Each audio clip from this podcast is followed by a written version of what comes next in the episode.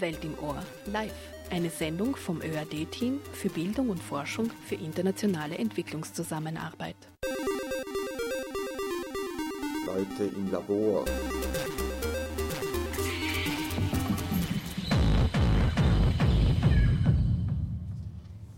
Liebe Hörerinnen und Hörer, sehr geehrte Damen und Herren, hier in diesem wunderschönen Nebensaal der Aula der Wissenschaften. Mein Name ist Matthias Weiskram und im Namen des ÖAD-Teams für Bildung und Forschung für internationale Entwicklungszusammenarbeit heiße ich Sie herzlich willkommen zur heutigen Sendung von Welt im Ohr mit dem Thema Erasmus Plus, die neue Dimension europäischer Bildungsmobilität.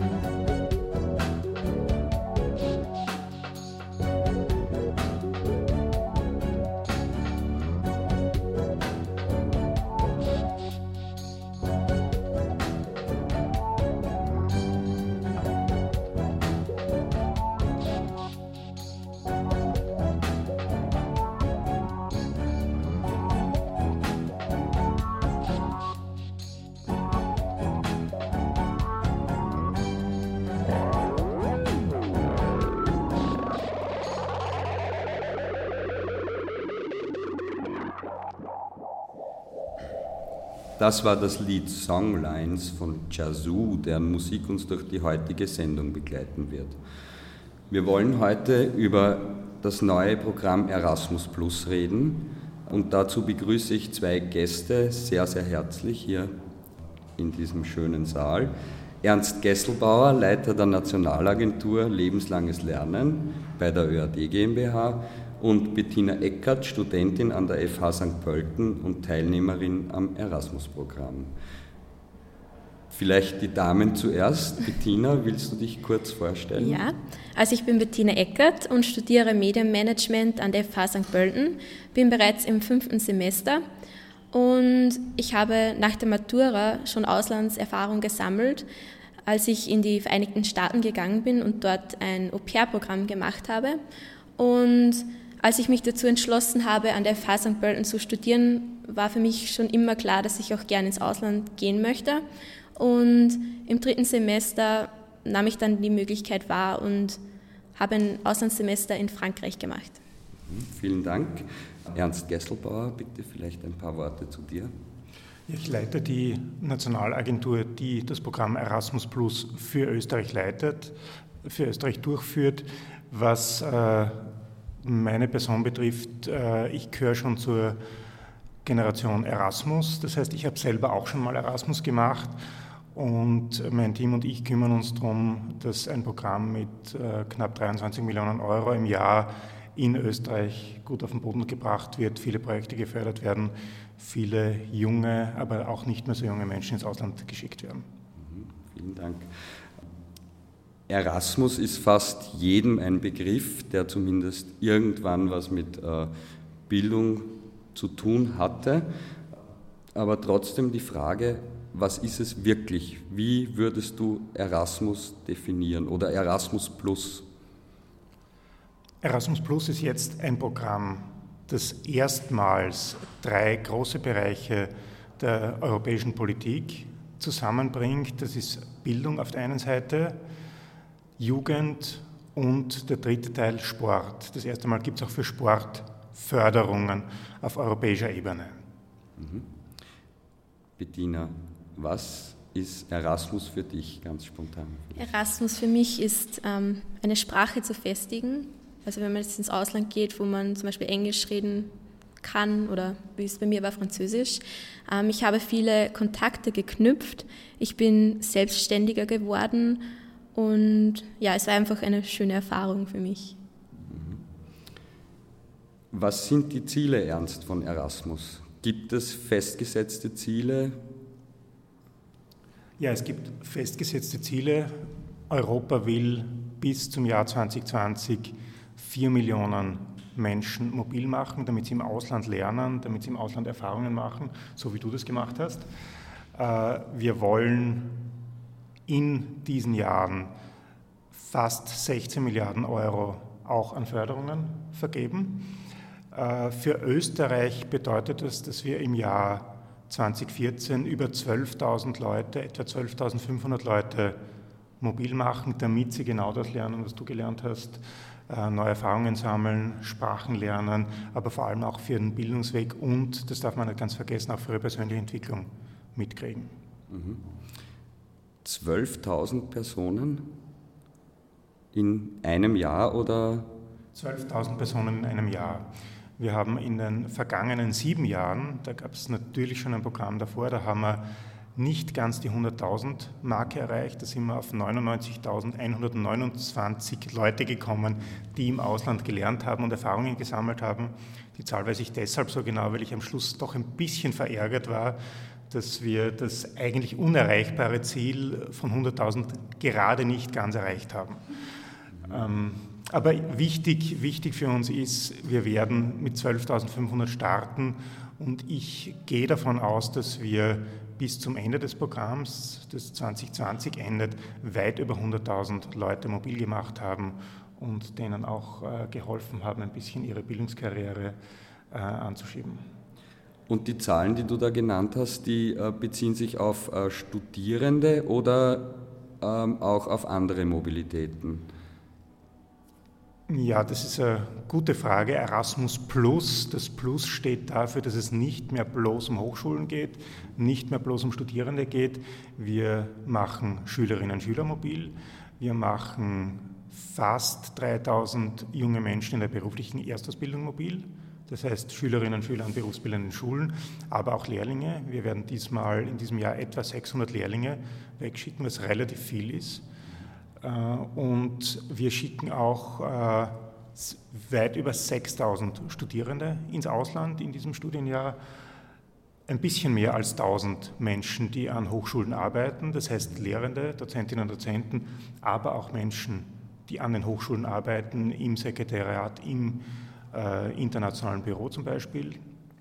Und dazu noch viele Menschen, das werden etwa 600 sein, in der Erwachsenenbildung, das heißt Menschen, die dort unterrichten.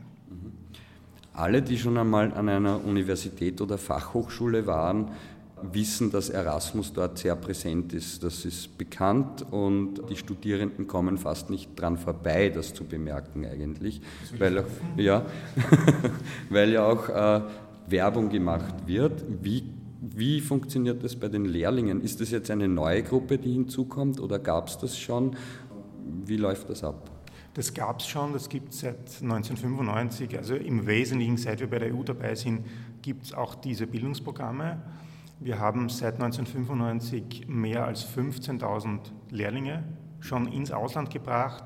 Wichtig ist hier dass, äh, das Unternehmen, wo sie ausgebildet werden, beziehungsweise die Berufsschule, wo sie ausgebildet werden, hinter einer solchen Mobilität steht. Und dann mindestens zwei Wochen muss man rausgehen für uns ist es so, dass ideal ein Monat bis drei Monate ist, wo man dann wirklich auch schon merkt, dass die Lehrlinge mit, neuen, mit neuem Wissen und auch mit neuem Selbstbewusstsein zurückkommen. Und wie funktioniert das mit den unterschiedlichen Ausbildungssystemen? Gerade bei den Lehrlingen fällt mir das jetzt ein eigentlich. Da hat ja Österreich ein duales System und wie ist das in den anderen Ländern? Wie wird das sozusagen gehandelt, dass es da keine Probleme gibt? Ja, das wir, was wir als Lernmobilität bezeichnen, kann verschiedene Ausformungen haben. Wenn wir Studierende wegschicken an eine andere Hochschule, wird dort weiter studiert äh, und wird ein Teil des Studiums im Ausland gemacht. Bei den Lehrlingen zum Beispiel ist es ähnlich. Die machen einen Teil ihrer Lehrausbildung in Form eines Praktikums im Ausland. Mhm. Danke. Wie schauen denn die Eckdaten sonst von Erasmus Plus aus? Wie ist denn das aufgeteilt? Wie muss man sich das vorstellen? Die Bereiche, die verschiedenen Bereiche, Bildung, Jugend, Sport. Gibt's da, ist da Fokus auf Bildung, nehme ich an? Der größte Bereich finanziell ist Bildung. Ähm, Sport ist im Verhältnis zur Bildung etwa ein Achtel von der Größe her, was Finanzen betrifft. Und der kleinste Bereich ist Sport. Äh, bei Sport wird vor allem unterstützt äh, Aktivitäten von kleineren Sportvereinen, Aktivitäten im kleineren Umfeld auf der einen Seite, auf der anderen Seite ist es auch ein Weg, den man sucht, um den Sport sauber zu machen. Äh, ja, es ist leider so, es gibt Matchfixing, damit will man aufhören, es gibt Doping, äh, das will man bekämpfen. Da gibt es dann größere europäische Projekte, die gefördert werden. In der Jugend äh, geht man sehr niederschwellig vor. Also viele Leute werden den Europäischen Freiwilligendienst kennen, wo junge Menschen bis zu einem Jahr im Ausland sein können, dort einen Freiwilligendienst absolvieren und ähnlich wie im Bildungsbereich auch lernen, äh, Kompetenzen erwerben, die sie zu Hause nicht so einfach erwerben könnten. Dazu kommen Aktivitäten von Jugendvereinen, von Menschen, die sich im Jugend, in der Jugendarbeit engagieren, die können ins Ausland gehen, können auch Treffen abhalten, können kleinere Aktivitäten finanziert kriegen. Was bedeutet Freiwilligenarbeit in diesem Zusammenhang? Freiwilligenarbeit kann sein, dass man zum Beispiel bei, ähm, einem, bei einer gemeinnützigen Einrichtung im Ausland so wie man in Österreich auch bei einer freiwilligen Einrichtung arbeiten könnte, mit einem Stipendium allerdings, mit einem Auslandsstipendium arbeiten kann für bis zu einem Jahr. Ich habe auch gelesen, dass das Programm sieben Jahre laufen soll, also von 2014 bis 2020. War das immer so oder ist das neu? Waren die Programme immer schon auf diese Zeitperiode ausgelegt, auf diese Zeitdauer? Ja, es gibt so eine europäische Taktung, äh, die ist üblicherweise sieben Jahre. Für sieben Jahre gibt es ein europäisches Budget, für sieben Jahre gibt es europäische Programme, für sieben Jahre gibt es bestimmte Aktivitäten und Aktionen und äh, da richten wir uns auch danach. Was ist denn jetzt an diesem Programm besonders neu gegenüber den Vorgängerprogrammen? Jetzt ist es ja ein Programm eigentlich, das sich Erasmus Plus nennt und die Vorgängerprogramme hatten ja eigene äh, Bezeichnungen auch. Ist das geblieben oder gibt es da Veränderungen? Ja, ich glaube, sehr zum, zum Leidwesen von manchen alten Programmen ist der Dachname Erasmus Plus gut. Äh, man bemüht sich unter diesem Namen sehr ähnliche Aktivitäten, das heißt Auslandsmobilitäten, auf der einen Seite Kooperationsaktivitäten, wie ich sie im Jugendbereich geschildert habe, die gibt es natürlich auch im Bildungsbereich, wo Hochschulen zusammenarbeiten können, wo Wirtschaft und Bildung zusammenarbeiten kann, wo es Schulpartnerschaften gibt, die eine gar nicht so unbeachtliche Förderung kriegen, damit sie Schulprojekte grenzüberschreitend durchführen können. Das gibt es jetzt unter einem Dach. Man bemüht sich, das relativ ähnlich aufzusetzen von der Verwaltung her, damit wenig Geld in der Verwaltung bleibt und zur Durchführung des Programms, aber viel an Förderungen und Stipendien überbleibt. Stichwort Verwaltung. Die Nationalagentur wickelt das Programm Erasmus Plus ja in Österreich ab. Äh, wie muss man sich das vorstellen? Wie groß ist der Verwaltungsaufwand dafür? Wie viele Leute arbeiten in deiner Agentur?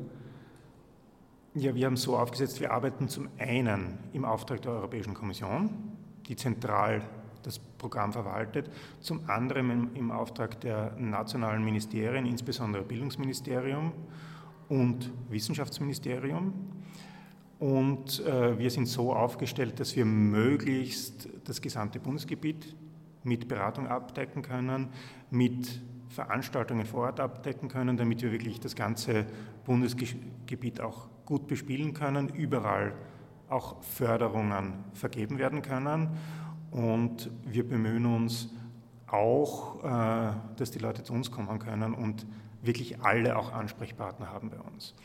Die ÖAD GmbH hat nebenbei bemerkt auch Erasmus-Referate in den Bundesländern, wo Studierende, äh, die rausgehen, vor Ort betreut werden, aber auch Studierende, die nach Österreich reinkommen, an Ort und Stelle betreut werden. Und ist das zumeist an den Universitäten und Hochschulen angesiedelt? An den, mhm. an den großen Hochschulstädten. Mhm. Vielleicht ganz kurz auch zu den Förderinstrumenten. Was gibt es für Möglichkeiten für Studierende speziell? Was kann man machen? Es gibt Mobilitätsaustausch, aber welche Instrumente gibt es im Rahmen des Programms dafür? Wir haben zwei Möglichkeiten für Studierende, ins Ausland zu gehen. Das eine ist, an einer Hochschule zu studieren, äh, bis zwei Semester und in jedem Teil des Bologna-Zyklus einmal. Das geht wiederholt, das ist neu. Und wir bieten auch an die Möglichkeit, Praktika, die studienbezogen sind, im Ausland zu absolvieren. Beides wird gefördert und beides äh, meine ich, deckt auch äh, sozusagen die Mehrkosten einigermaßen gut ab. Wichtig ist für Österreich auch, äh, ich glaube, das ist gut gelungen in Österreich, dass wir die Studienbeihilfen mitnehmen können. Das heißt, Studierende, die nicht so viel Geld haben, äh, nehmen ihre Studienbeihilfe ins Ausland mit, damit sie dort auch studieren können. Wir spielen jetzt das Lied Never Green.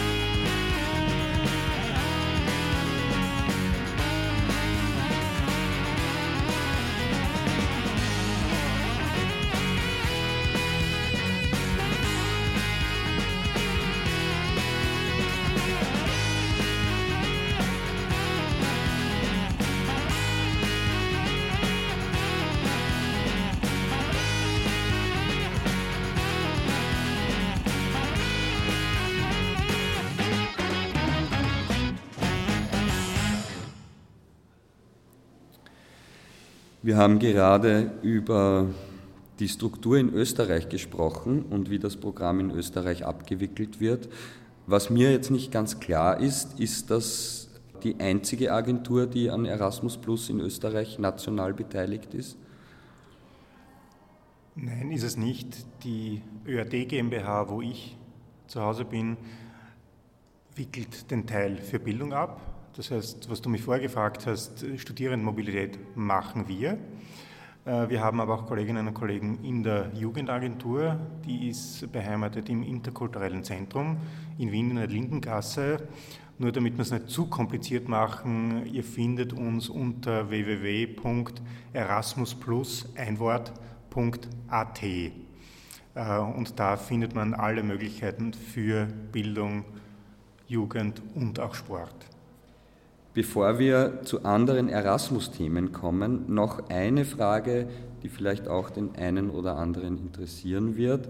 Wo kommt überhaupt das Geld dafür her? Was fließt nach Österreich? Sind das reine EU-Gelder? Wie muss man sich das vorstellen? Wir kriegen im Jahr 2014 und auch im Jahr 2015 etwa 23 Millionen Euro nur für Bildung. Das kommt aus dem EU-Budget. Dazu fördern die beiden nationalen Ministerien, nämlich äh, Bildungsministerium und Wissenschaftsministerium, noch zusätzlich äh, mit etwa 10 Prozent dazu zusätzliche Mobilitäten, zusätzliche Kooperationsprojekte. Wir haben uns während der Musikpause auch kurz unterhalten und Bettina, du hast eine Frage an den Ernst. Ja, genau. Also ich habe jetzt im dritten Semester eben das, mein Erasmus-Semester gemacht und ich würde jetzt im sechsten Semester gern das Praktikum machen. Also kann ich das ohne Probleme ja, das auch geht. machen? Das geht. Okay. Also zuerst Studienaufenthalt im nächsten Bologna-Zyklus, dann Praktikum, das geht auf jeden Fall. Okay. Mhm. Solange dich deine Hochschule nominiert. Ja, okay. Danke. Eine kurze Frage auch zur Geschichte von Erasmus. Österreich ist an Erasmus beteiligt, seit wir bei der EU sind, nehme ich an. Beziehungsweise wie lange gibt es das Programm schon? Wie ist das entstanden? Erasmus selbst, also der Hochschulteil, ist ein bisschen eine Ausnahme. Studierendenmobilität gibt es seit 1992. Alle anderen Teile gibt es in Österreich seit 1995 und auf europäischer Ebene gibt es das gesamte Programm seit 1987. Das war eigentlich auch das erste große europaweite Programm zur Mobilität von Studierenden. Das heißt, es ist ursprünglich ausgelegt für EU-Länder, aber auch assoziierte Länder können mitmachen oder machen mit, so wie es bei Horizon 2020 beispielsweise auch der Fall ist. Ja, das funktioniert ähnlich. Also die EU-Länder sind selbstverständlich mit dabei. Dazu haben wir die EWR-Länder, dazu noch die Türkei. Und äh, wir haben jetzt ab dem Jahr 2015 auch die Möglichkeit, Studierende in Länder, die nicht diesem Länderkreis angehören, zu senden. Das heißt, Mobilitäten in die ganze Welt sind, sind möglich. Äh, Stipendien dafür wird es ab dem nächsten Jahr geben. Das heißt, es gibt auch die Möglichkeit für Drittstaaten, sich zu beteiligen. Meines Wissens äh, gibt es das auch schon länger in Form von Erasmus Mundus oder gab es das? Wie sieht denn da die Möglichkeit derzeit aus im neuen Programm? Was gibt es Erasmus Mundus noch? Und welche Drittstaaten kann man das irgendwie eingrenzen, sind am Programm beteiligt, direkt oder indirekt? Erasmus Mundus gibt es auch in Zukunft noch, aber ich glaube, es ist insgesamt jetzt ein bisschen einfacher geworden. Wichtig für junge Leute, die sich interessieren, in nicht-EU-Länder zu gehen, äh, einfach mit der Hochschule Kontakt aufnehmen, nachfragen, ist das ein Land, mit dem kooperiert wird und kann ich dorthin gehen und dann äh, wird einem mitgeteilt, ob das möglich ist oder nicht. Hochschule teilt uns mit, dass der oder die Studierende dorthin gehen soll und wir äh, zahlen die Stipendien aus. Und es geht grundsätzlich um das sogenannte Outgoing. Incoming wird so nicht abgewickelt. Aus Drittländern werden wir erstmals auch Leute, die reinkommen, finanzieren. Da ist noch ein bisschen Weg bis dorthin. Ich gehe davon aus, dass wir nicht vor dem Wintersemester 2015, 2016 soweit sein werden, aber das wird dann auch funktionieren. Für uns ist das insofern auch wichtig, als wir damit natürlich die Hochschulen unterstützen, auch mit diesen Ländern Kooperationen einzugehen, Abkommen eingehen, damit auch Studierende und nicht nur Studierende, sondern auch Lehrende zwischen diesen Ländern mobil werden können. Nachdem wir ja eigentlich entwicklungspolitisches Radio machen, möchte ich da trotzdem noch einmal nachhaken. Kann man dann schon, da schon sagen, welche Länder da profitieren werden? Wird es da auch zum Beispiel Regionen oder Kontinente wie Afrika, werden die einbezogen werden? Wie sieht das aus? Kann man da schon was sagen dazu? Ich gehe davon aus, dass das der Fall sein wird. Im Moment sind die Mitgliedstaaten gerade noch am Abstimmen, ob es Schwerpunktländer und wenn ja, welche es geben soll. Aber ich gehe grundsätzlich mal davon aus, dass man auf allen Kontinenten auch Kooperationsabkommen haben wird. Danke. Vor kurzem wurde eine neue Studie zum Erasmus-Programm präsentiert. Dazu titelte die Zeitung Die Presse, Erasmus sichert Job, Absolventen eines Auslandsstudiums sind weniger oft arbeitslos und haben bessere Positionen. Bettina, was würdest du dazu sagen? Glaubst du, dass das so ist? Ähm, also ich glaube, dass es äh, heute wichtig ist, dass man Auslandserfahrung sammelt oder auch gesammelt hat und dass es auch für Firmen und Unternehmen wichtig ist, dass man auch vielleicht bereit dazu ist, mal ins Ausland zu gehen oder eben ähm, verschiedene Kulturen kennt und ja, also ich, ich kann mir das schon gut vorstellen. Du warst als Au pair in den USA, ja. nicht an einer Hochschule. Ähm, ich war für 19 Monate Au pair und habe dort aber auch das College besucht. Also ich glaube, ich habe drei Kurse gemacht und. Und über Erasmus warst du in Paris. Genau. Und wie sind die Unterschiede? Was würdest du sagen? Was ist dir aufgefallen? Was waren die, die größten Unterschiede zwischen österreichischer Hochschule und Paris. Welche Uni war das in Paris? Und der amerikanischen Landschaft? Ähm, also zu, jetzt mal zu Paris. Das war die PGSM Business School. Und was mir aufgefallen ist, war, dass alle Incomings, dass die sehr involviert waren in das ganze Geschehen dort an der Uni. Und ja, die haben sich eigentlich ganz gut um die Austauschstudenten gekümmert.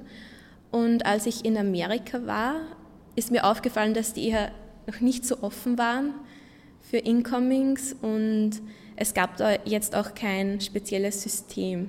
Also nicht so etwas wie ISN, wie es bei uns auch ist an der FH St. Pölten. Und Was ist? International Student Network. Ähm, ja, also so ist mir das aufgefallen. Ernst, was würdest du zu, zu dieser Überschrift in der Presse sagen? Trifft das zu? Dass Erasmus ja. äh, den hm. Absolventen eines Auslandsstudiums bessere Jobvoraussetzungen schafft? Ich glaube, man muss es differenziert sehen. Zunächst mal, was sehr positiv ist, ist, dass wir haben auch eine Studie gemacht vor zwei Jahren in Österreich mit den Studierenden, die wieder zurückgekommen sind nach Österreich es gehen alle davon aus, dass die Jobchancen besser sind. Äh, wenn wir mit den Unternehmen sprechen, und das tun wir auch immer wieder, und vor zwei Tagen habe ich wieder mit zwei großen Unternehmensvertretern gesprochen aus dem Human Resources Bereich, und die sagen eigentlich, wenn wir Studierende oder Studienabsolventen und Absolventinnen aufnehmen, dann reden wir gar nicht mehr drüber, ob die im Ausland waren, wir gehen davon aus. Das heißt, es ist eigentlich eine Voraussetzung, die junge Menschen ab einer gewissen Stufe eigentlich schon mitbringen sollten. Vor dem Hintergrund bemühen wir uns auch darum, dass Erasmus wirklich ein sehr breites Programm ist, wo möglichst viele Leute teilnehmen können. Wir schrauben die Stipendien nicht in hohe Höhen, einfach damit wir möglichst breit aufgestellt möglichst viele Studierende und junge Menschen auch rausbringen können. Weil wir auch sehen, dass der, die Breitenwirkung sehr, sehr, sehr groß ist. Weil, Bettina, du gerade die USA auch erwähnt hast und dass es da dieses Netzwerk nicht gibt. Ernst, gibt es in anderen Regionen der Welt vergleichbare Programme wie Erasmus oder Erasmus Plus? Die gibt es, die gibt's. Ähm, nur ich muss sagen, wenn man das aus österreichischer Sicht und als Österreicher sieht, da ist Erasmus wirklich das ganz wichtige äh, internationale Austauschprogramm. Äh, andere Länder haben bilaterale Abkommen, wo sehr viele Leute nach Australien gehen, zum Beispiel. Die haben wir nicht so sehr. Äh, da ist Erasmus wirklich das ganz Wichtige und eines sieht man auch, wenn man aus Europa rausfährt, Erasmus kennt man auch dort.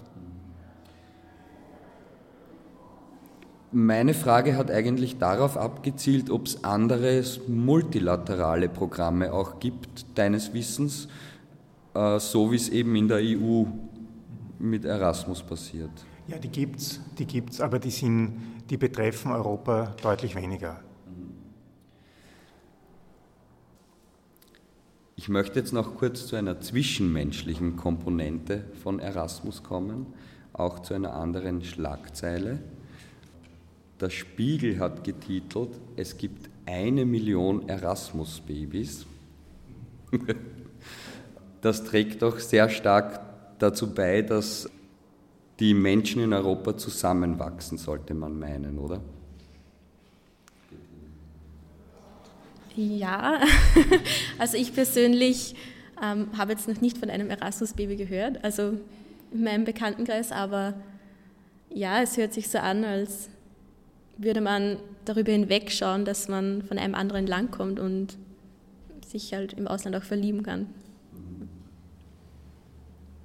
Ernst, bekommt ihr Rückmeldungen von äh, Erasmus-Studierenden, wenn sie geheiratet haben zum Beispiel in der Zeit? Das ist nicht Teil der Berichtspflicht. Das ist nicht Teil der, der Berichtspflicht. Ähm, nur wenn wir von Erasmus-Babys reden, ich war schon sehr überrascht, wie viele das sind. Und ähm, ich hätte nicht gedacht, dass meine Tochter noch 999.999 andere vergleichbare Produkte in Europa vorfinden kann, weil meine Tochter gäbe es ohne Erasmus auch nicht. Ich muss dazu sagen, mein Erasmus-Baby ist schon 13 Jahre alt, mein Erasmus-Aufenthalt ist aber fast 20 Jahre, liegt schon fast 20 Jahre zurück. Wir spielen jetzt Just a Moment.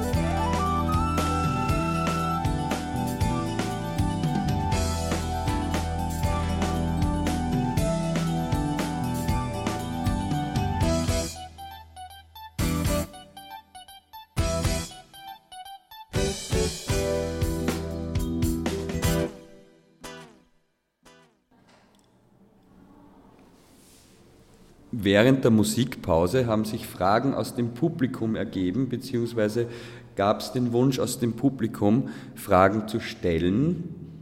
Bitte schön. Okay, ich hätte jetzt eine Frage zu, wie viel Geld kriege ich, wenn ich im Ausland bin. Das erste ist, ja, das ist eigentlich schon die erste Frage, wie viel, mit wie viel Geld kann ich rechnen? Man kriegt Reisekosten ersetzt und man kriegt dann um die 300 Euro im Monat. Es kann abhängig vom Land ein bisschen mehr, ein bisschen weniger sein. Die zwei. Um die 300 Euro ist beantwortet. Ja, ich hätte aber eine zweite Frage. Wenn ich jetzt, ich kriege in Österreich ähm, Studienbeihilfe und wenn ich jetzt ins Ausland, also ein Auslandssemester ähm, mache, kriege ich das dann zusätzlich? Ja, das kriegt man zusätzlich. Ich glaube, Österreich hat ein sehr vernünftiges System vor einigen Jahren gewählt, dass man seine Studienbeihilfe ins Ausland mitnehmen kann. Unabhängig davon, ob man Erasmus macht oder aus anderen Gründen oder über andere Programme ins Ausland geht, das kann man mitnehmen. Bei Erasmus ist es insofern einfacher, als man eine Auszahlung kriegt, wo beides inkludiert ist. Die normale Auslandsaufenthaltspauschale und das Stipendium, das man kriegt. Das heißt die Studienbeihilfe. Okay, danke. Dankeschön. Ähm, es gibt noch eine Frage aus dem Publikum, aber zuvor möchte ich eine kurze Zwischenfrage stellen. Wie funktioniert das bei Universitäten und Hochschulen mit hohen Studiengebühren im Ausland? Wie wird das finanziert? Zum Beispiel, wenn man von Österreich auf eine englische Universität geht, da sind die Studiengebühren üblicherweise um einiges höher. Ja, ich war selbst auch an einer britischen Uni vor vielen Jahren und ähm, es war damals schon spürbar, jetzt ist es noch mehr spürbar, die britischen Universitäten mögen Erasmus gar nicht mal so gerne, weil Grundlage von Erasmus ist, dass die Hochschulen gegenseitig auf die Einhebung von Studiengebühren verzichten. Das heißt, Studiengebühren werden dann nicht fällig im normalen Bologna-Zyklus. Der Herr in der zweiten Reihe hat noch eine, Entschuldigung, die die Dame in der, zweiten, in der dritten Reihe hat noch eine Frage. Ja, nochmal zu der finanziellen Seite. Und zwar ist es nach wie vor so, dass der, die Förderung monatlich ausbezahlt wird oder zu Beginn ein Teil und zu, zum Ende des Auslandsaufenthaltes ein anderer Bruchteil? Ja, wir zahlen, wir zahlen jetzt in zwei Raten aus. Das heißt, äh, abhängig von der Zeit ähm, kriegt man am Anfang 80 Prozent und am Schluss kriegt man dann, wenn man alle ICTS-Punkte und so weiter nachgewiesen hat, kriegt man die restlichen 20 Prozent okay, vom Geld. Hat das bestimmte ähm, Hintergründe, warum es nicht monatlich zu gleichen Raten bezahlt wird? Oder? Wir haben es früher gemacht. Die Studierenden haben gesagt, wir hätten lieber gleich das ganze Geld auf einmal. Da tun wir uns leichter und äh, ja, für uns ist es auch einfacher. Damit können wir dem gut und gerne folgen. Alles klar. Und noch eine andere Frage.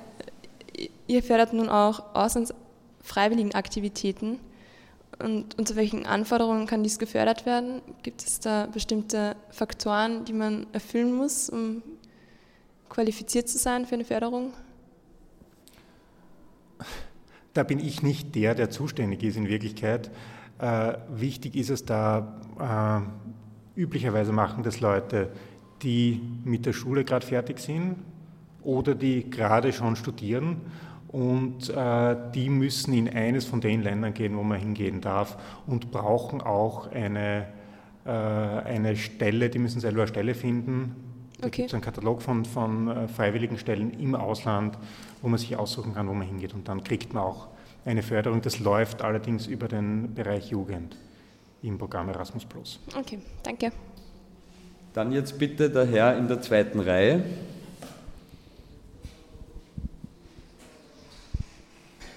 Ja, ich habe einen grundsätzlich äh, kurzen Kommentar an den, eine Frage an den Herrn Gesselbauer dann anschließt. Äh, Erasmus und Erasmus Plus äh, generiert sich zu Recht als weltoffenes, grenzüberschreitendes, die kulturelle, die sprachliche Vielfalt förderndes Programm der Mobilität und des Wissenstransfers und damit auch einer Offenheit der Länder zueinander, der Menschen zueinander.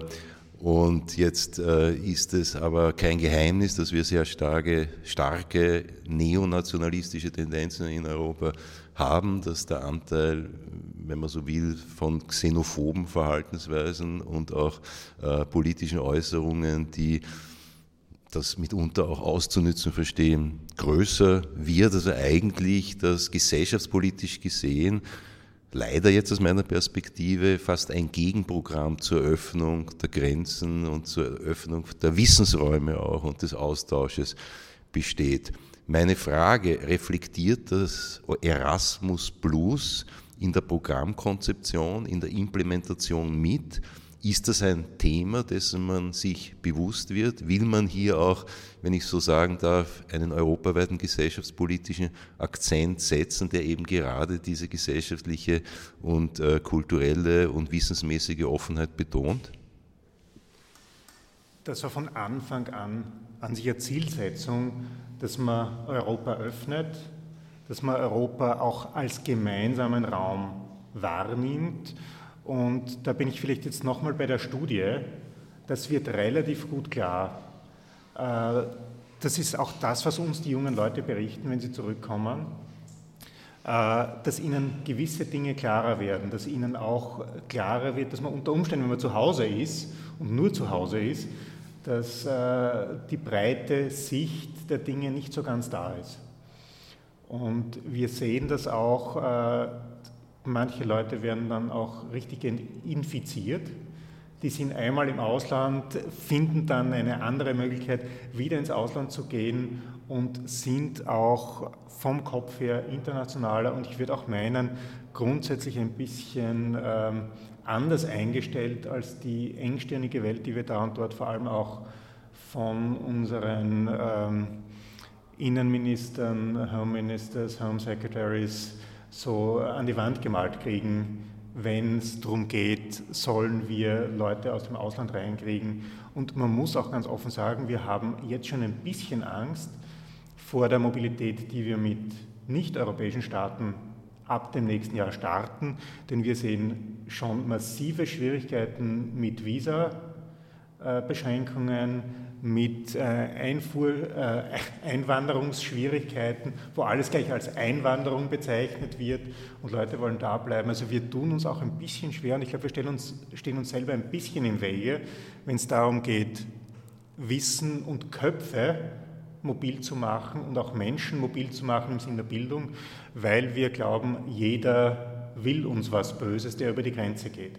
Also im Bildungsbereich, glaube ich, sieht man das ganz anders als das gewisse Polit Teile der politischen Welt auch sehen, sehen wollen, vielleicht auch sehen dürfen. Dankeschön.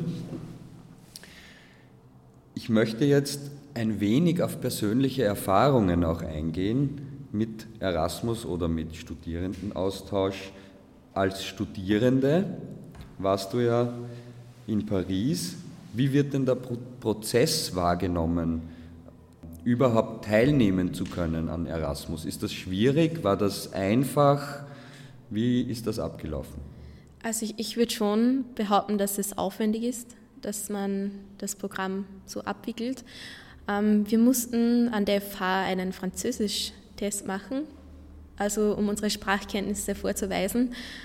Und aber immer wenn man also Fragen hatte, konnte man anrufen beim Erasmus-Referat ja, und die haben einem dann weitergeholfen. Und was hat es dir, glaubst du, persönlich gebracht? Horizonterweiterung, äh, neue Kompetenzen entwickelt, gelernt? Hat es was für das Studium jetzt auch gebracht im Nachhinein? Gibt es bleibende Erinnerungen? Also es hat auf jeden Fall viel für das Studium gebracht. Ich habe alle meine Kurse entweder auf Französisch oder Englisch belegt. Also mein Englisch hat sich auf jeden Fall verbessert und auch die Kurse, die ich gewählt habe, ähm, in denen habe ich viel gelernt, viel dazugelernt, was ich jetzt auch noch brauche an der FH und wo ich mir jetzt denke, okay, das habe ich schon in Paris gelernt und jetzt kommt alles wieder, also in dem Semester vor. Und auf jeden Fall würde ich sagen, dass es eine sehr schöne Erinnerung ist. Und ich war jetzt auch schon zweimal wieder in Paris in der Zwischenzeit. Und die Stadt, ja, es war einfach eine schöne Stadt. Und ja, ich blicke mit schönen Erinnerungen zurück. Und gibt es bleibende Verbindungen sozusagen? Auch haben sich Netzwerke gebildet, die die über die Zeit in Paris hinausgehen? Seid ihr noch in Kontakt? Kannst du dir vorstellen, dass das auch dann beruflich mal was bringt? Also ich habe Freunde in Spanien, die ich eben in Paris kennengelernt habe und auch einige Freunde in Frankreich. Und da würde ich schon sagen, dass sich das jetzt noch länger, also dass ich mit denen länger in Kontakt stehen werde. Und ich weiß auch, dass wenn ich zum Beispiel mal in Paris arbeiten möchte, dass ich dann die Möglichkeit hätte, bei, ähm, bei diesen Menschen, Leuten, Freunden zu wohnen oder eben durch diese Menschen in Kontakt zu Unternehmen aufbauen könnte. Du würdest es wieder machen? Ich würde es auf jeden Fall wieder machen, ja. Ernst, habt ihr Erfahrungen dazu, ob eben ehemalige Erasmus-Studierende später dann auch bessere Netzwerke haben? Gibt es dazu ähm, Studien oder ist dir was bekannt? Ich muss, ich muss sagen, die so Alumni-Netzwerke oder sowas für Erasmus gibt es ein bisschen zu wenige. Ähm, nur es ist jetzt mittlerweile so, äh, dass man sehr viele Leute trifft, die Erasmus schon gemacht haben. Da gibt es sehr schnell Anknüpfungspunkte. Äh, Erasmus gemacht zu haben über ein Netzwerk hilft, verhilft einem nicht zu einem Job. Das muss man auch sagen. Da gibt es andere Netzwerke, derer sich man in Österreich ja äh, auf vielfältige Weise bedienen kann, äh, wie man zu Jobs kommt. Erasmus ist nicht eines von denen, aber ich denke doch, dass Erasmus ähm, ein gewisses Qualitätsmerkmal mitbringt, wenn man sich wo bewirbt. Äh, man weiß, wenn man Erasmus gemacht hat, gewisse Qualitätskriterien musste man erfüllen und es zeigt, dass man schon ein bisschen auch was gelernt hat und ein bisschen was dazu äh, an Kompetenzen sich geholt hat. Dankeschön. Mich würde jetzt auch noch interessieren, wie sehen die persönlichen Erfahrungen auch als Stakeholder, der du bist und als Entscheidungsträger aus? Wie seid ihr eingebunden in die Entscheidungsfindungsprozesse für, für so ein Riesenprogramm. Gibt es nationale Mitsprache? Hat die ausführende Agentur Mitsprache zum Programmdesign? Wie laufen diese Prozesse überhaupt ab? Die Prozesse sind natürlich, wenn viele Länder eingebunden sind, sehr komplex. Äh, grundsätzlich ist es so, dass Bildung nach wie vor Sache des Mitgliedstaates ist.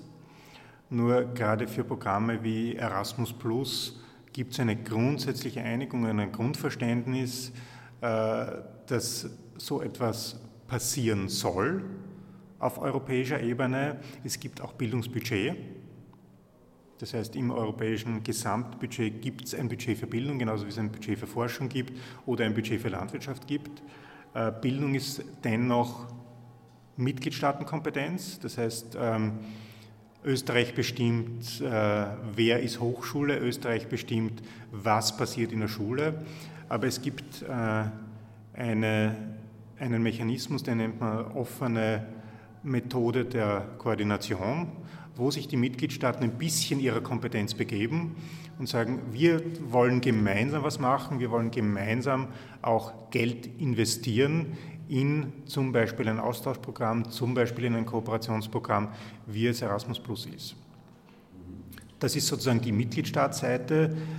Wir als ähm, Nationalagentur, wir sind äh, die, die dafür zuständig sind, dass, das Programm bei den Zielgruppen ankommt. Das heißt, dass, damit wir Studierende wirklich mobil machen können, braucht es Nationalagenturen wie den ÖAD. Äh, damit Kooperationen entstehen können, damit äh, die Verwaltung funktioniert, braucht es in den Mitgliedstaaten Einrichtungen wie den ÖAD, die auch die Nationalagentur führen und Gelder verwalten und auch schauen, dass die Anbindung an die nationale Bildungspolitik gut da ist. Ist das Programm auch in andere Strategien eingebunden? Wie funktioniert das? Zum Beispiel beim Schwesterprogramm Horizon 2020 ist es so, dass das sehr stark in andere Strategien auch eingebunden ist. Ist das bei Erasmus Plus auch der Fall? Ja, das Entwicklung, die in den letzten Jahren ganz massiv passiert ist, seit Bildung auch Teil der europäischen Politik ist äh, spielt Bildung eine ganz wichtige Rolle.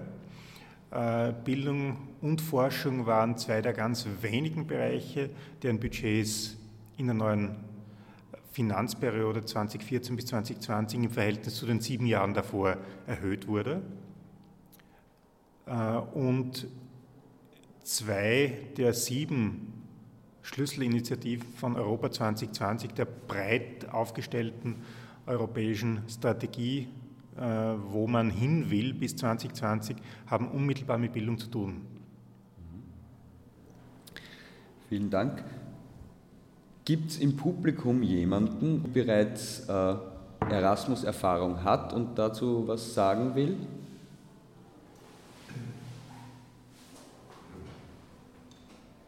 Ähm, ja, ja, ähm, ja, hallo. Ich bin die Katrin Detter und ich war auch in Paris auf Auslandssemester. Und ja, ich will erstmal sagen, ich finde es eine großartige Sache, dass Auslandsaufenthalte gefördert werden.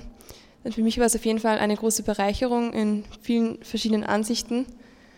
Und ich finde auch nicht, der, der Prozess, das zu erreichen, war auch nicht sonderlich schwierig. Eigentlich eher einfach, das sozusagen. Ich habe mich eben einfach angemeldet zu Beginn mit, mit gewissen Zweifeln, da es mein erster Auslandsaufenthalt war, längerer.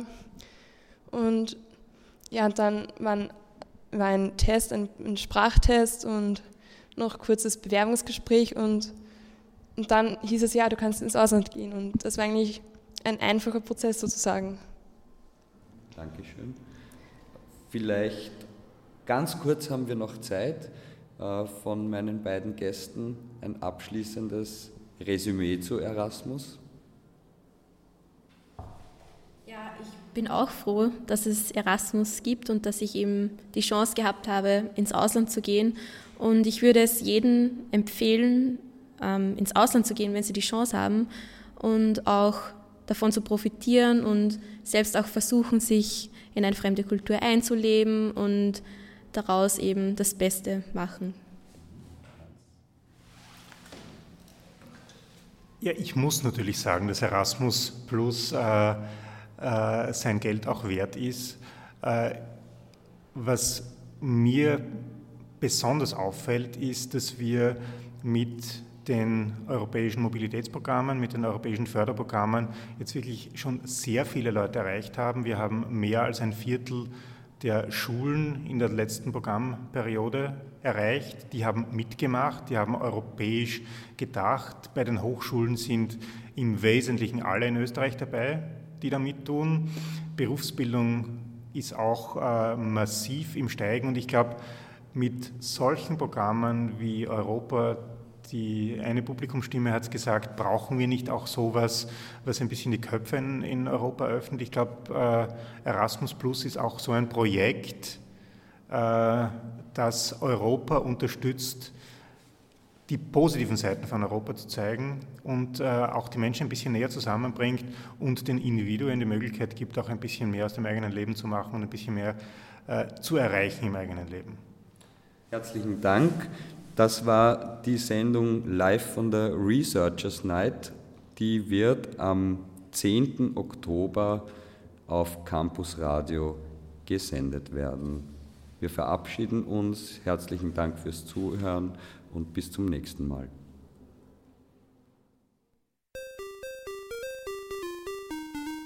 Welt im Ohr live. Eine Sendung vom ÖAD-Team für Bildung und Forschung für internationale Entwicklungszusammenarbeit. Leute im Labor.